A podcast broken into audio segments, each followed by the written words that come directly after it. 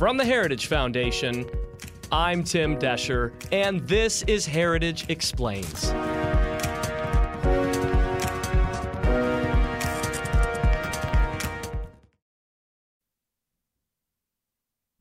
We are all feeling the pressure of the economy. We keep saying it here things are bad. In fact, a recent Gallup poll shows that only 20% of Americans think the economy is good or excellent. That's 20%. That means 80% aren't necessarily happy. I wonder what President Biden thinks. Here he is over the last couple weeks. We look at the economy today, it's clear we've made enormous strides. And uh, our plans and our policies have produced uh, the strongest job creation economy in modern times. When I came to office, we took a different approach across the board. With the American Rescue Plan and other actions, we uh, started to grow the economy from the bottom up and the middle out.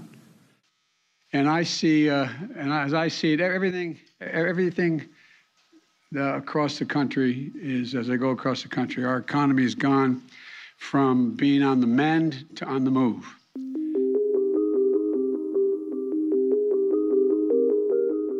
From being on the mend to on the move. Mm hmm. I guess if he keeps saying it, it's true. But not according to our checking accounts, Mr. President.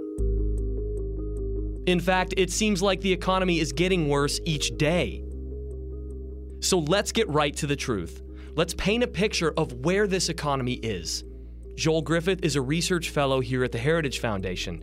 He's a frequent guest of Explains. You know him, you've heard him, and you know that he knows this economy inside and out. On this episode, he's going to go through the three things we should do to get serious about inflation and the things we can do to make this economy better. I'm here, Joel's here, you're here. Next.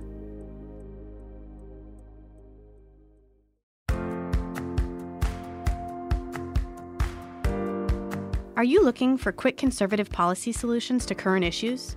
Sign up for Heritage's weekly newsletter, The Agenda. In The Agenda, you will learn what issues Heritage scholars on Capitol Hill are working on, what position conservatives are taking, and links to our in depth research. The Agenda also provides information on important events happening here at Heritage that you can watch online, as well as media interviews from our experts. Sign up for The Agenda on heritage.org today.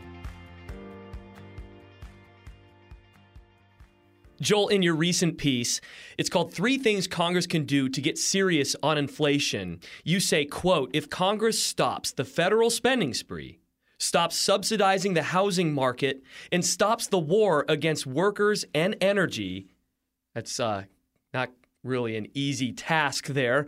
Uh, but, but anyway, you say inflationary pressures will ease significantly. And, and I, I want to reiterate that is a heavy load that we are carrying right now.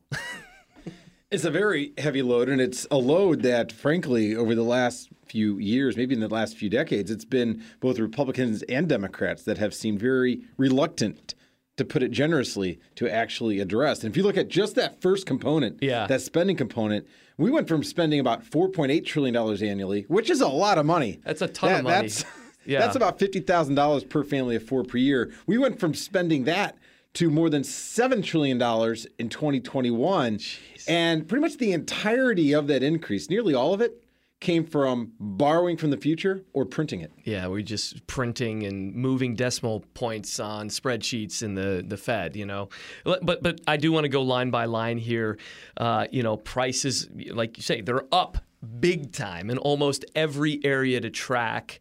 So the simple question is are our wages increasing enough to pay for this increase in prices? No, our wages are not keeping up with the increase in prices. Yeah. And that, of course, there's always an exception to the rule, but the majority of American families are finding that their grocery bills, their gas bills, their rental costs, everything is increasing. Sometimes at a multiple of what their wages are increasing at. I mean, if you look at just chicken or beef or um, a mere toothpaste. All of this is increasing at double digit annual rates. Yeah, and and again, if uh, if money is more worth less, if there's more of it in the economy, it's worth less, and if uh, employers aren't increasing by enough to keep track with how much money is devalued right now, we're really in big trouble. And when you talk about that increase in money, um, rather than talk about the billions and the trillions, we'll just go something very basic. Yeah. The overall money supply, the M2 money supply,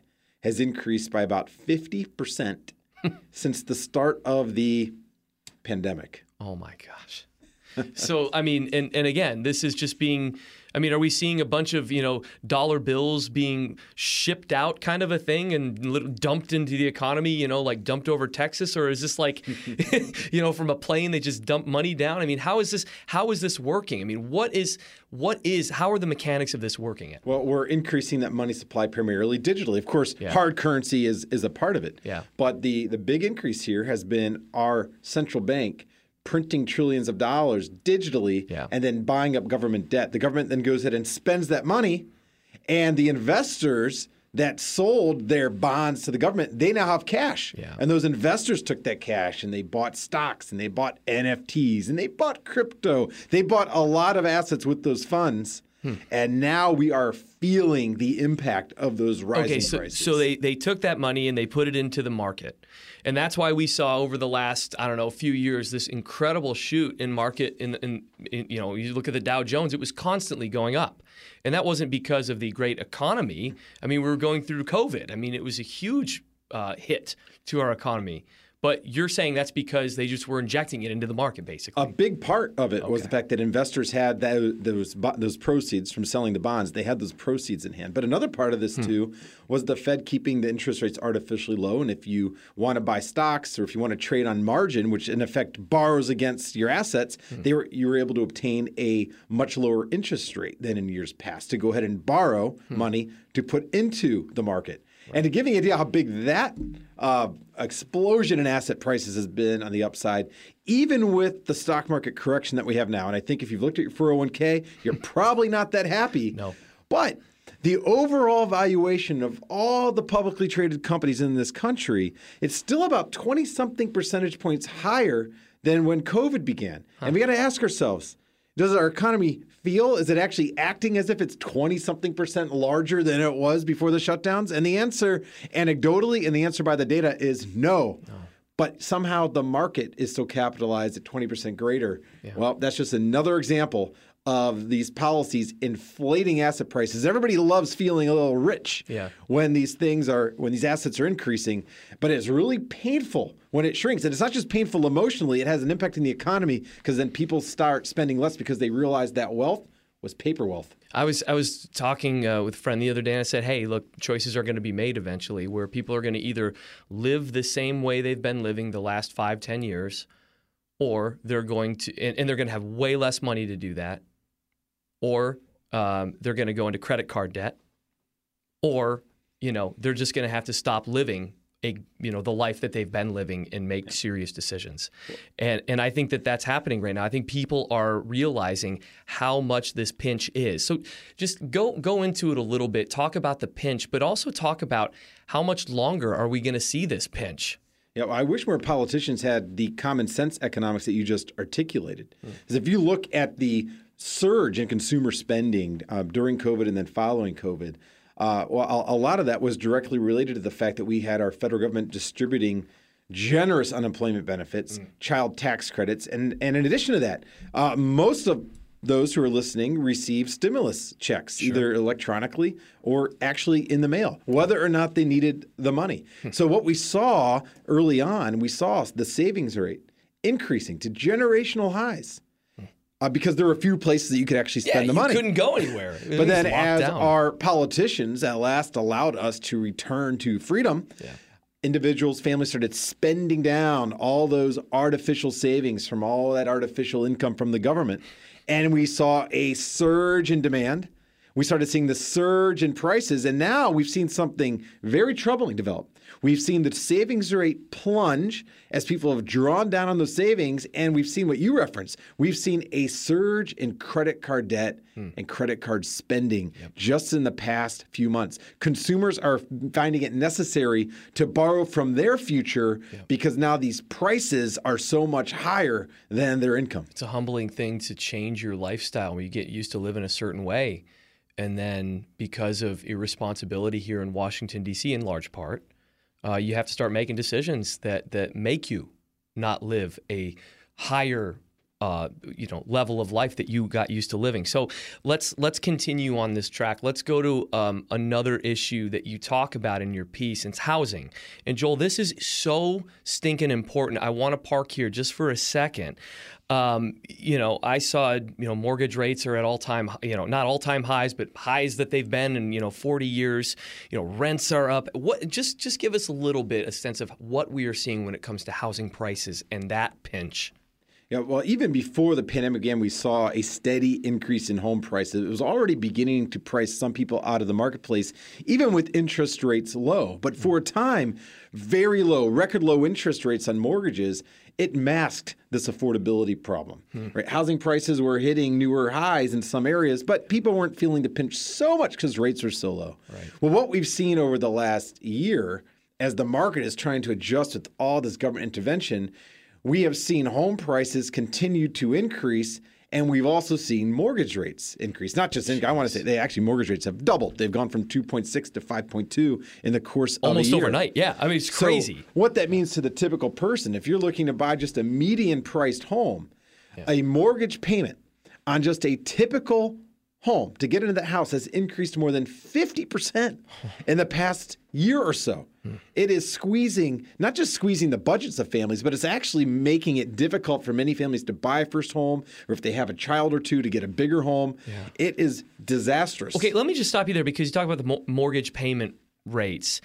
Uh, and and you saw, said in your piece mortgage payment to income ratio. You can explain that but it but it hit 35% in February. That's the bleakest affordability since 2008. So that means what? 35% of people's income is being spent on housing right now, not on the future, not on uh, building up the house and making it better, but the mortgage itself, 35% is going to that. That's right, just to get into a typical home, right? So if you make uh, $6,000 a month, yeah. well, you're looking at, um, you can expect to spend about $2,200 a month to get into that house. And what that also is meaning that a lot of people are finding that they're going to have to rent longer, but you're not necessarily getting off the hook by renting either. Mm. Rental prices in the middle of the country, not just in Miami and LA and New York and all the, the, the big urban areas that people usually like to flock to, in the middle of the country, in places like Missouri, in Ohio, yeah. these prices in many locales are increasing by 15 to 20% year wow. over year. And in a lot of cities, is far worse, and it's not uncommon to see 50% increases in rental costs just over the past year.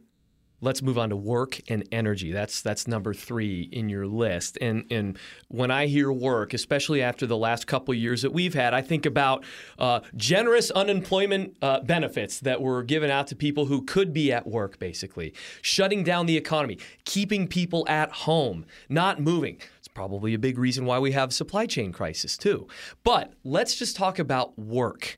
Um, you know, we had the OSHA mandates with you know with vaccines uh, mandates. People worried about that. People, you know, are you seeing people returning to work, or are they still getting this unemployment benefits from COVID stuff? Uh, give us a picture for what that looks like. Yeah, well, uh, early on in the crisis, um, the big um, draw, the, the big drawdown on labor, if you will, were all the generous government benefits. Now. Yeah Many of those now have subsided. We're not getting the extended unemployment benefits any longer. And we do see the labor force participation rate creep up, but it's still near generational lows. Right. And if you look at the labor force participation, the percentage of the working age population that is either working or looking for work, we still have close to 2 million people that seem to have just disappeared out of the labor force. Wow.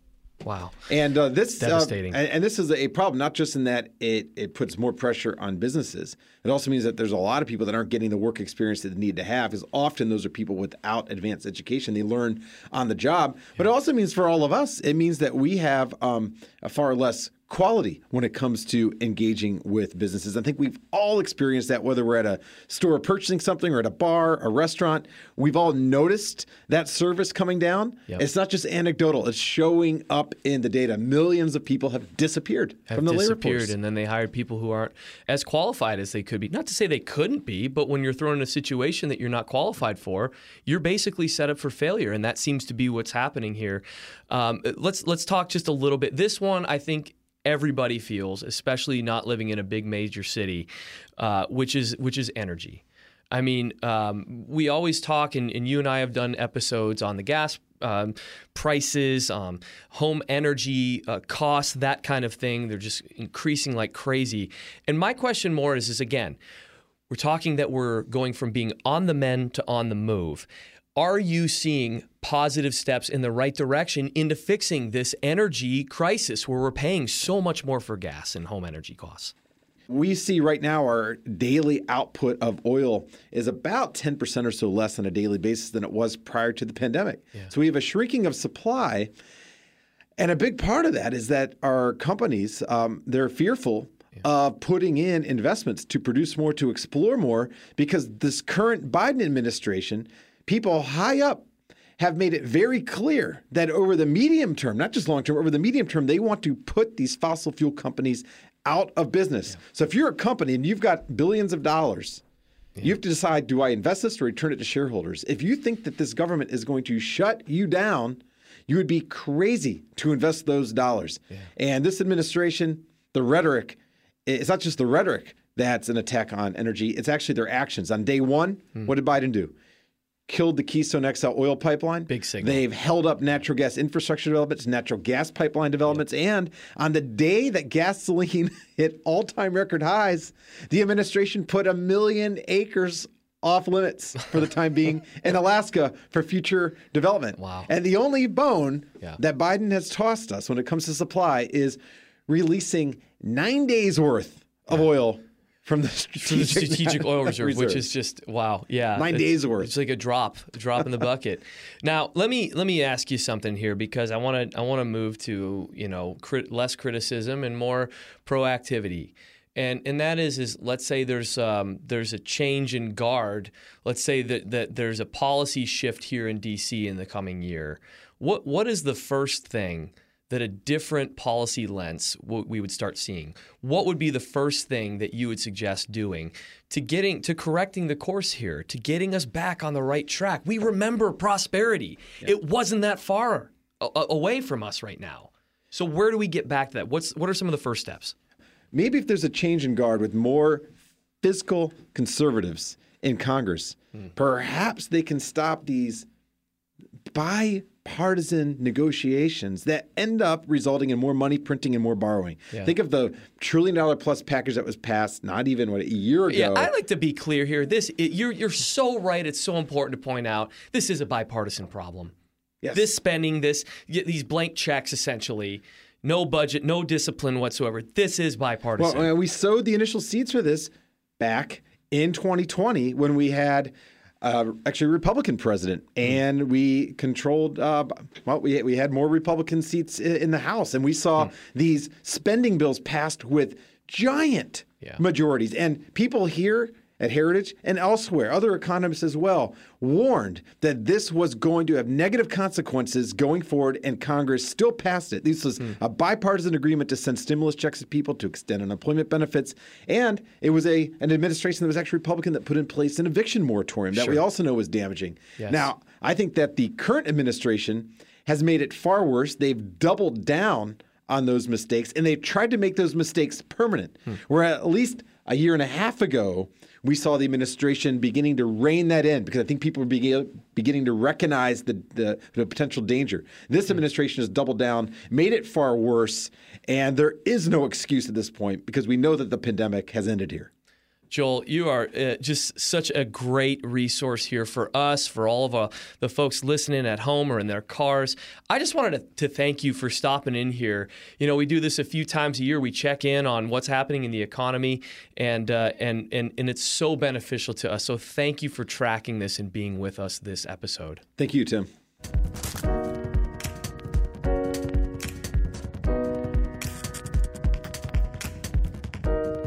And just like our old friend Rush Limbaugh used to say, Joel is great at making the complex understandable.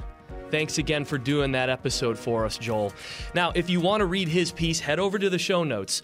I'll also link to prior conversations where we've gone deeper on other aspects of the economy as well. We'll catch you next time.